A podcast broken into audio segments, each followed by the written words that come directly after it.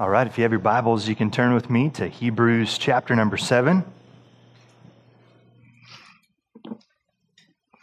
Hebrews chapter number 7.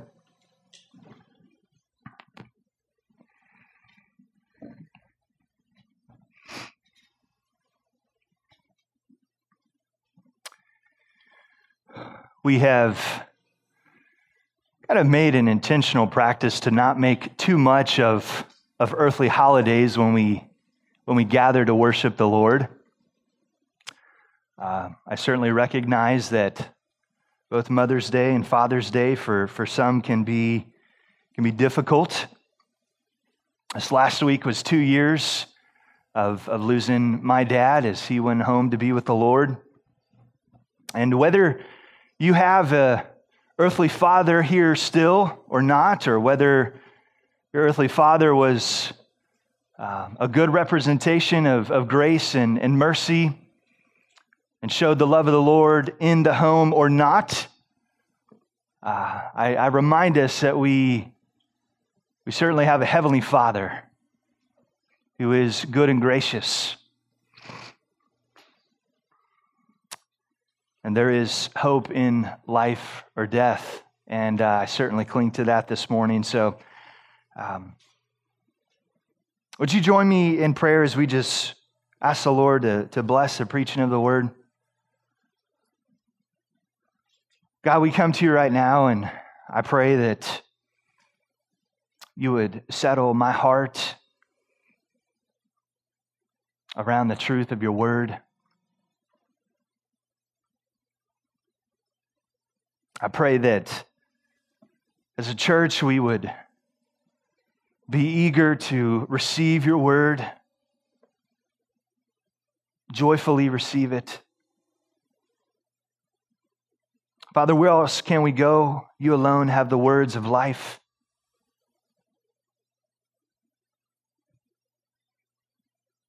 So it's to the word that we run this morning. We need truth in our life. We need truth in our day. We need truth in our church. We need truth in our family. We need truth in this world. And so, Father, I pray that even as we, as Liberty Hills Bible Church, gather around the truth of your word, we pray also for the many churches in our community and around the world who are also gathering on this Lord's Day. Under the headship of Christ and under the authority of the Word of God, faithfully preaching your gospel. I pray that your word would go out with great power. And it would do a work that I certainly cannot do. So, Father, it's to the cross that we cling this morning. It's to the hope of an empty tomb that we, we look to. I pray with those realities that our hearts would be encouraged. We pray in Jesus' name. Amen. Hebrews chapter number seven. We're, by God's grace, finally going to close out chapter seven this morning. We're going to be tackling a, a larger section, so hang with me as we attempt to do just that. We're going to look at verses 11 through 28 this morning. The title of the message is Jesus, a Better Priest. Uh, I know that's not an original title, and we probably even used it uh, once or twice as we have gone through the series, but uh, there's no other title that we can give this last section of Hebrews chapter number seven other than that Jesus, a better priest. I wonder this morning have you ever heard the phrase, or maybe you even said it yourself, this phrase that something is life changing? Or maybe you've heard the alternative, this will change your life. I'm not sure it's an applicable phrase when we use it oftentimes in our society and culture. Maybe it can be applied to a new barbecue joint that you came across. I saw Brother Ed's post just yesterday. I got to check out this new barbecue joint. I'm sure it's life changing. If Ed gives an endorsement of a barbecue joint, you just need to go there, like soon, right? So uh, we're going to do that. But uh, have you ever heard that phrase? This will change your life in regards to maybe a restaurant or, or some other activity. Maybe it's uh, a new edition of a phone, new advancement in technology. Maybe it's a book, a documentary, just a, a movie that's incredibly well done. And, and we describe it as life changing. And as we try to recruit others to go and do that thing or experience this thing, we say it will change your life. It's life changing. We probably all heard it, and likely we all have said it. What do we mean when that phrase is deployed. We mean this this person, this place, this thing was so impactful that it changed your entire perspective on whatever topic or area of life it may deal with. As a result of that experience, there is now a new and better standard by which all others are viewed. It was life changing. In a similar sense, our author this morning at the last half of chapter number seven here is declared something that is truly worthy of this description, life changing. For it's in the pages of this Holy Spirit inspired text that we see a person and we see a message that truly will change your life. And it will change your life, namely because there is now a new and better standard by which all others are to be viewed. So, up to this point in Hebrews chapter number seven, we've seen this historical background of this narrative found in Genesis chapter number 14 between this priest king Melchizedek and, and the, the offerings that Abraham uh, gave to this priest king Melchizedek. And now we come to this conclusion, this, this climax of the story as the author of Hebrews has looked to this high priest of Melchizedek in a, in a number of different passages, in a number of different ways, looking forward and backwards to this topic, and now he brings it to a close right here. This brings us to our big idea, which is this. Because Jesus is a better priest who made a better sacrifice, we now have a better hope through a better covenant. Because Jesus is a better priest who made a better sacrifice, we now have a better hope through a better covenant. This is the big idea of Hebrews chapter number 7, verses 11 through 28. And this morning we're going to make just four simple observations as we work through these verses, and it's going to point all forward to this life changing reality that Jesus is the better high priest. So, the first point we're going to look at this morning is this the insufficiency of the law. Point number one the insufficiency of the law. Look at me at verse number 11 of chapter 7. Now, if perfection had been attainable through the Levitical priesthood, for under it the people received the law. What further need would there have been for another priest to arise after the order of Melchizedek, rather than the one named after the order of Aaron? Chapter, or excuse me, verse number 11 kicks off with immediately drawing our attention to this word of perfection. Now, if perfection had been attainable, this is the first time that we've seen this word perfection in the letter that is not pertaining to Jesus Christ. Now we're, we're, we're, we're looking at that perfection being applied to whom? Us as believers, to mankind who have placed their faith in the finished work of Jesus Christ. So, the first time here that this word perfection is used in this letter that's pertaining to the believer and not to Christ. But now, here in verse number 11, the author ties the reader and really all of humanity to the standard of perfection. There's a, there's a bar, there's, there's a standard that must be made, and it is what? Perfection. This is what the author of Hebrews is really alluding to. Up to this point in chapter number seven, we have been looking to Jesus, the author and perfecter of our faith. We've been looking to Jesus, the perfect and holy one. But now, the author of Hebrews turns to us the need to not only acknowledge Jesus Christ as perfect, but to acknowledge our need to be perfect. Why? So that we can be in relationship with a holy God. Perfection alone is the standard or basis upon which a relationship with God can be established and maintained only through perfection. Why? Because God is holy and righteous and perfect. This is his character, this is who he is. This is the established standard upon which we can commune with and know God only through perfection. Looking back to the fall, all the way back in Genesis, do you remember it? God provided the standard of perfection. He created Adam and Eve in perfection, in holiness, without sin.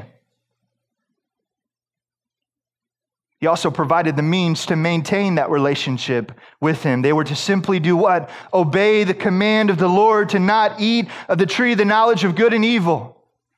Adam and Eve doubted the word of the Lord. They disobeyed and ultimately rebelled against God's perfect way and God's perfect plan. They chose their wisdom over God's wisdom. What was the result of this? Sin entered into the world.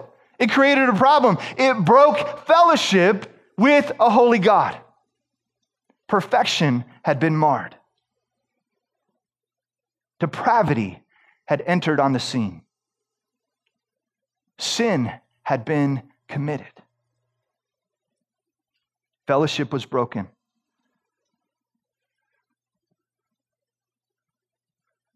The result was sin. What did Adam and Eve do as a result of this sin? They hid their faces from the Lord. They became aware of their nakedness. They covered themselves as a result of the shame and guilt of that sin. Their sin broke fellowship with the holy God. If perfection is the standard, and it is, the author is now providing a discussion on how then that perfection is going to be achieved, secured, and maintained for all eternity. And friends, it's through Jesus, the better priest. Ultimately, the author puts the law to the test. For these Hebrew Christians, there always seemed to be a tendency to do what? Turn their eyes away from Jesus and pursue the works of Judaism. The law would have been held in such a high regard. And our author puts this beloved law on trial and reveals it for what it is it is insufficient.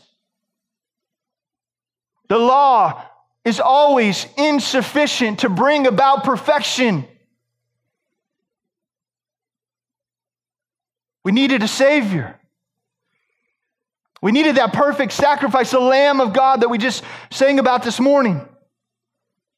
So, our author states that this this point about perfection, it's, it's a standard to be in relationship with the Lord. If perfection could have been achieved through the law, there would have been what? No need for another way to be established. There was no need for another priest to come after a different order.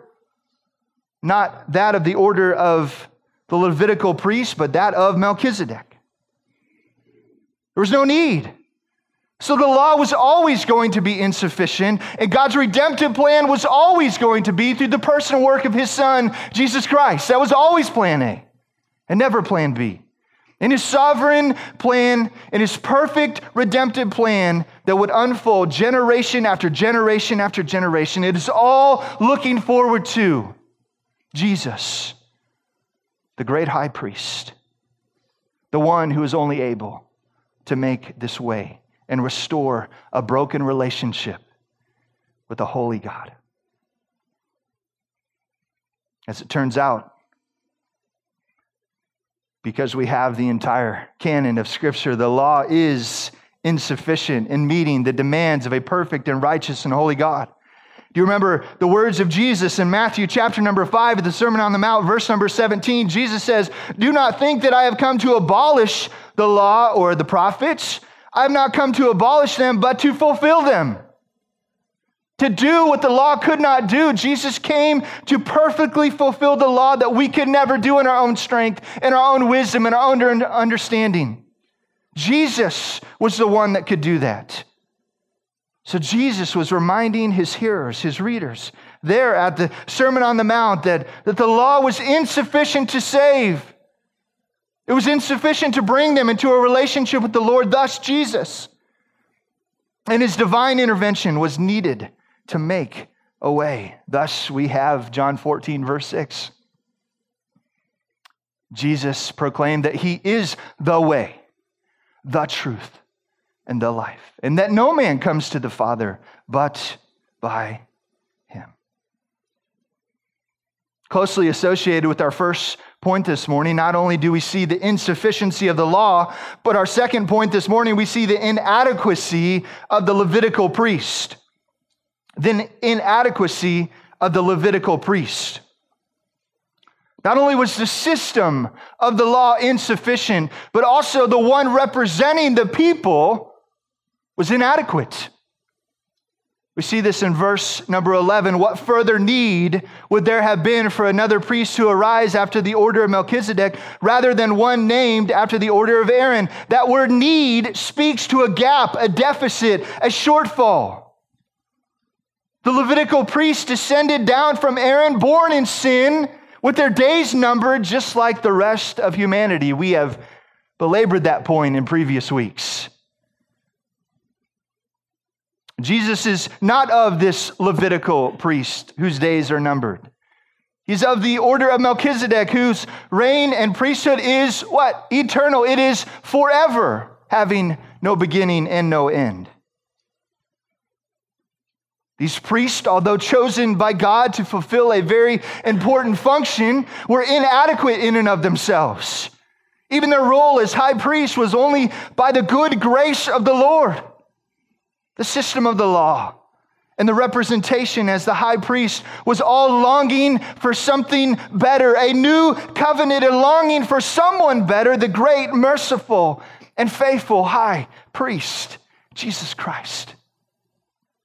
So the depravity of mankind and the inadequate nature of these earthly infallible priests that came from the Levites necessitated a better priest.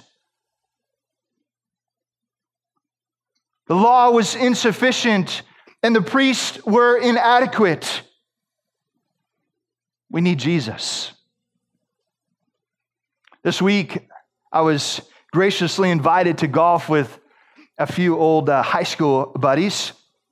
One of them was uh, Kurt Christensen. And uh, this was a charity tournament. It was a four person scramble. Had a good time. Played pretty decent golf. Uh, but besides that, there were some pretty cool people at this charity golf event. Trent Green was there, former Chiefs quarterback. I know nobody cares about him now that we have Mahomes, but it was kind of cool. Trent Green was there. Another a gentleman from the current Chiefs team was there. The Chiefs long snapper, James Winchester. I mean, you know James Winchester, the long snapper of the Kansas City Chiefs?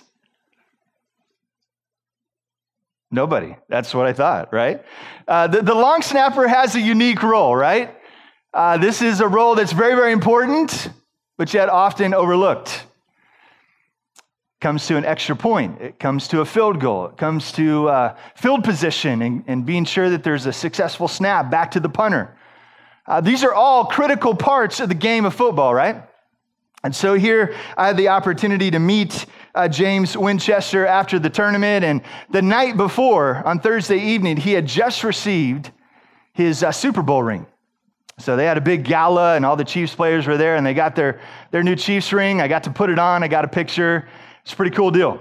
Uh, but aside from that, we were in a group, the guys I was golfing with, and a couple other folks, and uh, there was a couple of snarky folks in that little group, and they were just noticing that the stature of this particular long snapper wasn't really uh, that overwhelming, right? You think a guy who's on the line, he's probably a big 300 pounder, maybe six foot five, six foot six, you know, Chris Jones kind of guy, right? This is not the case. Uh, James Winchester is maybe six foot three, and I looked him up on the books. He's about 215 pounds. I happen to be the closest guy standing to him, and a couple folks mentioned you know, you guys are you guys are about the same size. And I said, whoa, hold on a second, right? My weight distribution slightly different than James Winchester. Uh, not only that, he does have me a little bit uh, on the height, and not only that, his skill at what he does and the craft that he does on the football field is something that I could never do, even though I was a long snapper in eighth grade uh, Odessa Park and Rex football. This man has incredible skill. He has a unique niche role on the team. And I guarantee you that even if I were to put on the shoulder pads, put on the man's jersey, and I were to trot out on the field, I guarantee you that Andy Reid would call a timeout and call security immediately and have me escorted off the field. And I guarantee you that if I were to slip past everybody, somehow make it to the line of scrimmage, and somehow snap that football back to the, the placeholder or to the punter or whoever it might be, I guarantee you I would never be able to hit the mark and do what he did. I might have the jersey on.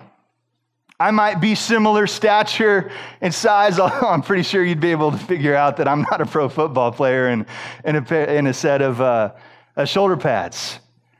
But there's imposters, there's imitators, there's some that try to fill a role of someone in something, but ultimately they're not the same thing, right? This was the same message that the author of Hebrews is trying to get across. That these Levitical priests, the law itself, they were functioning in their time, in their way to maintain a relationship with God, but ultimately they are not the real deal. They could never do what Jesus was sent to do. They could never provide restoration eternally between God and man. It was inadequate, it was insufficient. The moral of the story of that place right there is that Eric Stanley is not James Winchester. I never will be. The author is reminding these Hebrew readers that they need to look beyond the law, that they place their trust in. They need to look beyond this Levitical priesthood that they so loved and cherished and longed for, that they held to such high degree, degree because of the lineage and the genealogy and, and going all the way back to Aaron. They held these things in such high regard. The author of Hebrews is saying that compared to Jesus, the law is nothing. Compared to Jesus, these Levitical priests are nothing. They're looking forward only to the one who can perfectly fulfill these roles. So now that the author has established the insufficiency of the law and the inadequacy of the Levitical priest, he will now crescendo into turning our eyes toward this better priest. And this is our third point this morning. We're going to look at the, the identity of a better priest. The identity of a better priest. The author starts revealing the identity of this better priest in verse number 15 as we are reminded once again that this foundational truth with the, the better priest is in the likeness of Melchizedek. Thus, verse number 16, he has no bodily descent as the Levitical priest would have, but rather this priest comes to us by the power of an indestructible life. I love that phrase. This better priest comes on the scene by the, by the power of an indestructible life. That phrase is pointing to some deep theological truths, pointing to the omnipotence, pointing to the immutability and the eternality of Jesus. This is, this is a big deal phrase right here in Hebrews chapter number seven. Indestructible life. This better high priest is divine in nature. The quality of his character and who he is demands a response. He is able, he is capable to fulfill these roles, and he is worthy to step in place and be this priest and king after the order of Melchizedek.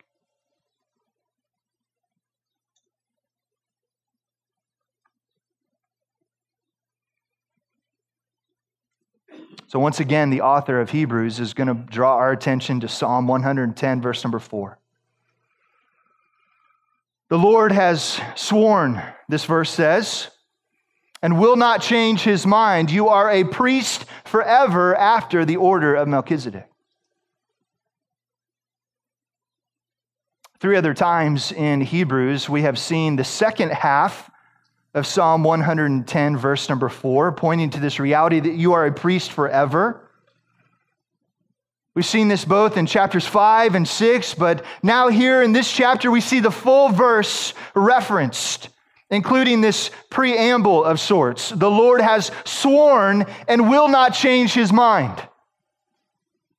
What hope we have in this Psalm 110, verse number 4, as it is referenced in our text in Hebrews 7. Not only is this better priest established by the power of an indestructible life, meaning he is God he is divine, He is eternal, He is um, omnipotent, immutable. These are deep, rich theological truths that we could take weeks unpacking. But because of who Jesus is, He is worthy to step in as this role as a better priest. But not only that, He is also established in this role by an oath directly from whom? The Father. And I love this phrase, he will not change his mind. This oath gives us, once again, a, a, bit more context to what the author was teeing up for us in chapter number six, as Brother Ed unpacked that passage. Do you remember it? Hebrews chapter 6, verses 17 through 20. So, when God desired to show more convincingly to the heirs of the promise of the unchangeable character of his purpose, he guaranteed it with an oath we're going to come back to that word, he guaranteed it.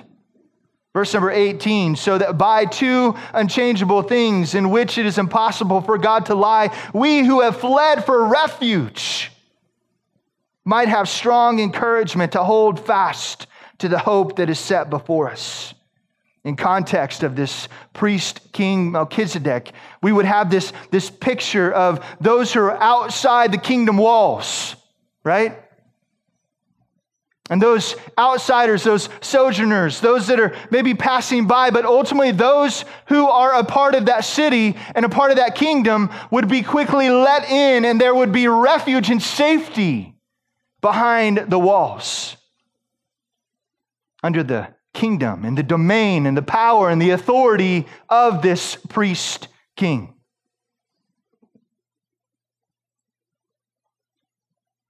So it goes on we have fled for refuge might have strong encouragement to hold fast to the hope that is set before us. Verse 19, we have this as a sure and steadfast anchor of the soul, a hope that enters into the inner place behind the curtain where we could never venture. Verse 20, where Jesus has gone as a forerunner on our behalf, having become a high priest forever after the order of Melchizedek.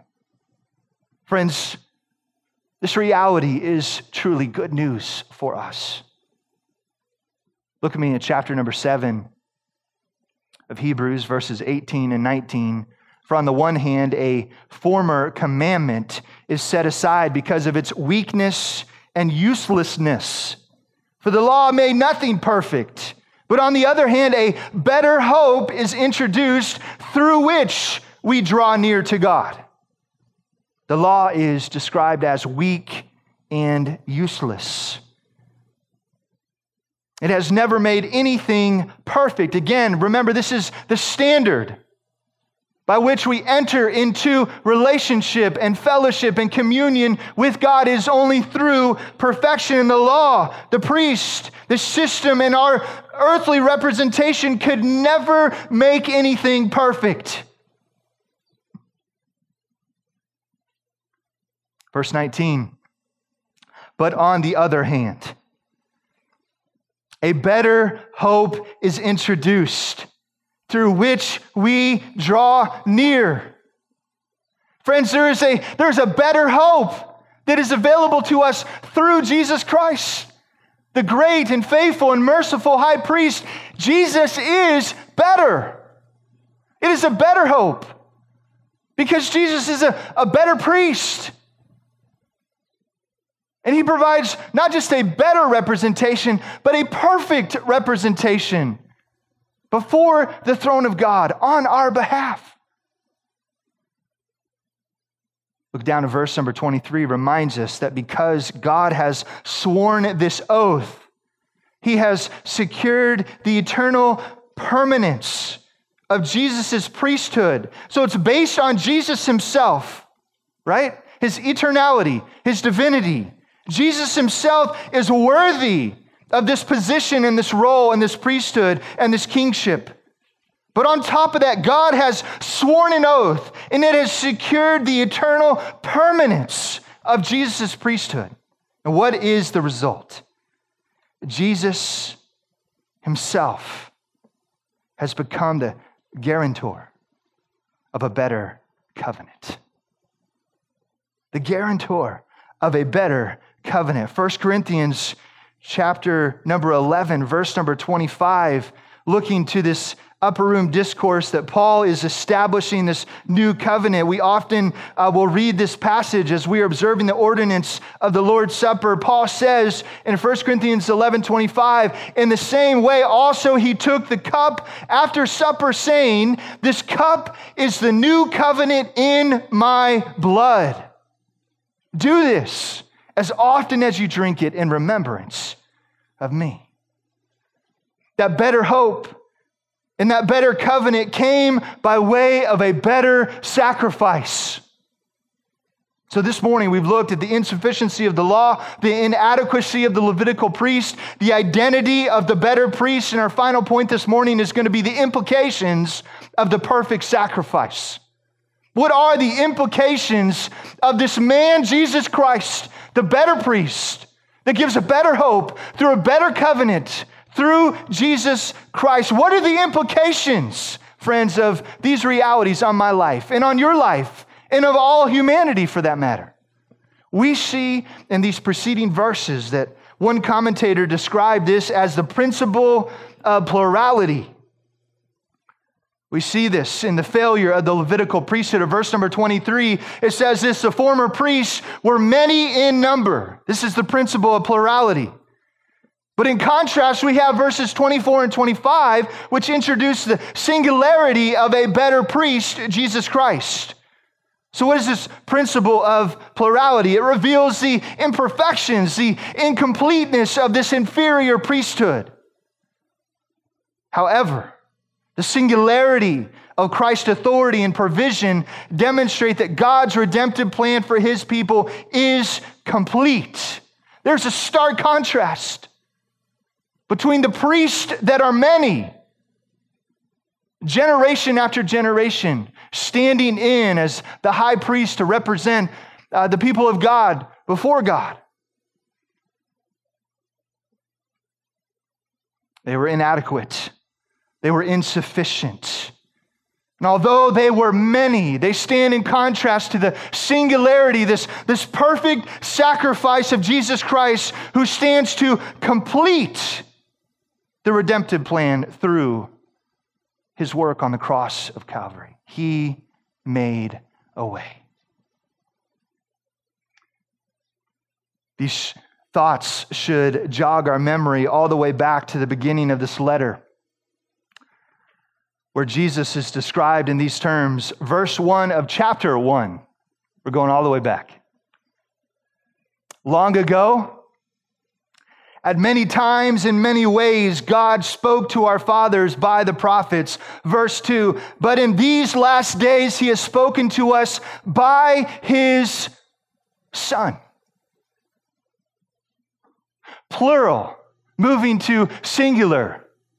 Spoke to us in, in many times, in many ways through the prophets, but now in these last times, He has spoken to us through His Son, Jesus Christ.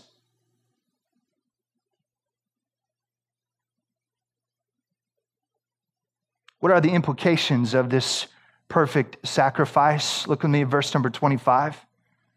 Consequently, he is able to save to the uttermost those who draw near to God through him, since he always lives to make intercession for them. Friends, because of who Jesus is and what he has done, because he is because he is a better high priest with a better hope of a better covenant through a better sacrifice. Jesus Christ is able. Able to do what? He is able to save.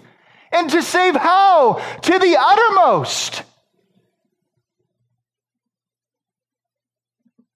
This is a unique Greek construction here. eis to panteles is the Greek words here. And it reminds us that the salvation this better priest offers is comprehensive. This salvation addresses every aspect of our spiritual need that is lacking in absolutely nothing.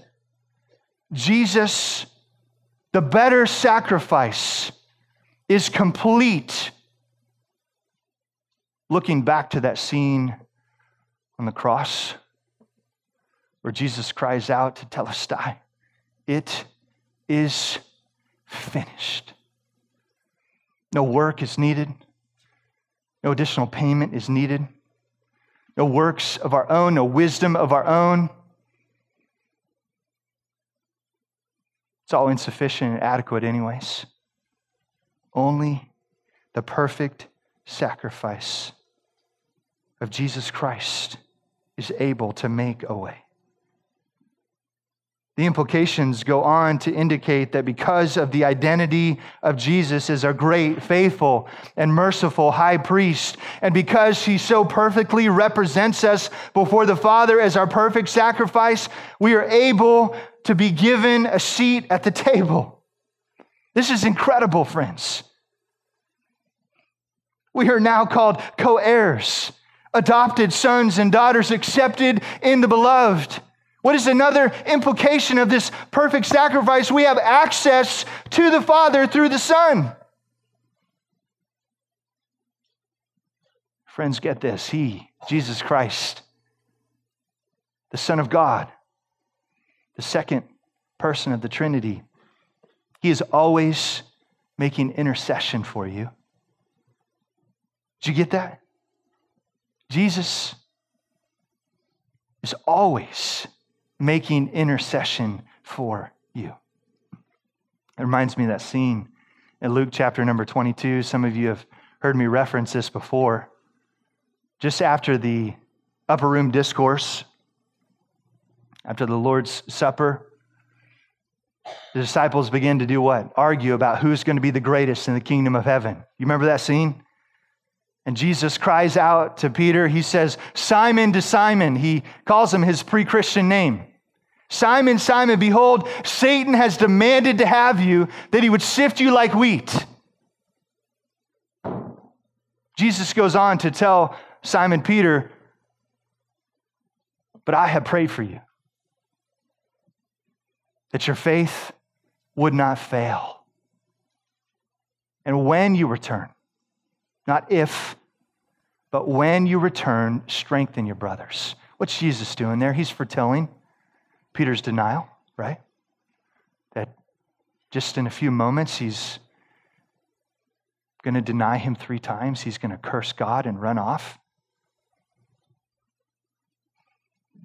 But Peter's going to return. Why? Because he holds us fast. Why? Because we have a sure and steady anchor for our soul. Why? Because it's not up to our righteousness. Why does he hold us fast? And why does our faith not fail? Because he secures it on our behalf. Our faith may waver, our faith may wane, we may be overwhelmed with the present circumstances and pressures that are mounting upon us. But at the end of the day, He who called us is perfect. And what He begins, He completes.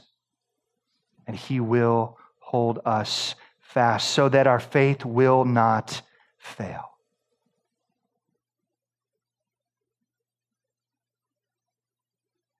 He's making intercession for you personally?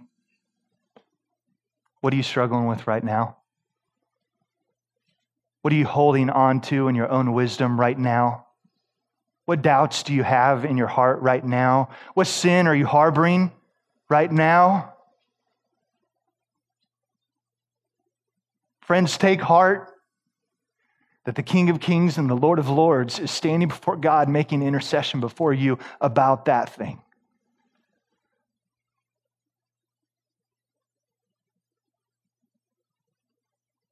The author, in closing, doubles down on the identity of Jesus in an effort to concrete these realities in our hearts and minds. Verse number 26, describing Jesus as holy, innocent, unstained, separate from sinners, and exalted above the heavens. He has no need.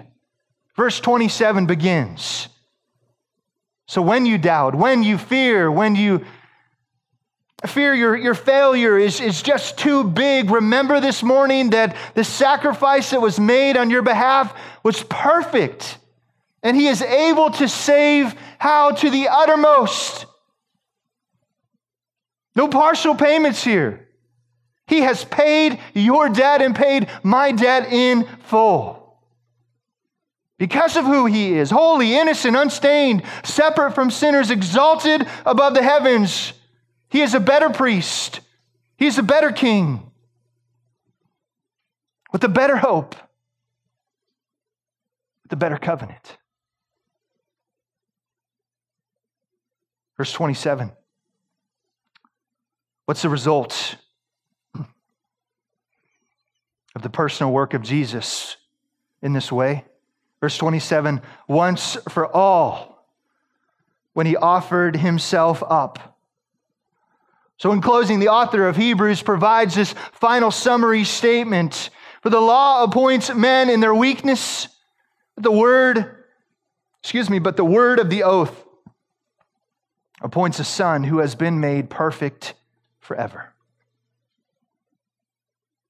His sacrifice, his hope, this better covenant, this perfect representation. This all comes through Jesus Christ himself, who offered himself up willingly in obedience to the Father. And it's through the, the oath that the Father made.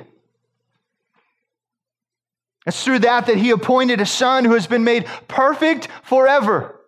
So the author begins this section with the requirement of perfection, and now he ends this section with the fulfillment of perfection. Jesus Christ, a better high priest. Friends, you remember our big idea this morning because Jesus is a better priest who made a better sacrifice. We now have a better hope through a better covenant. Are you thankful for that blessed assurance that we have this morning? Do you know Jesus Christ in this way? Have you been saved to the uttermost by the once and for all sacrifice of the perfect Lamb of God? The author of Hebrews would have you to know Jesus in this way. And it would be our prayer and our hope that all of us would know Jesus this way as well. Do you join me as we close in a word of prayer? God, we thank you that you have sent Jesus as a better priest. And I pray even this morning as we look to your word and we're confronted with these realities, God, I just pray that you would do a work to stir our hearts, to expose sin.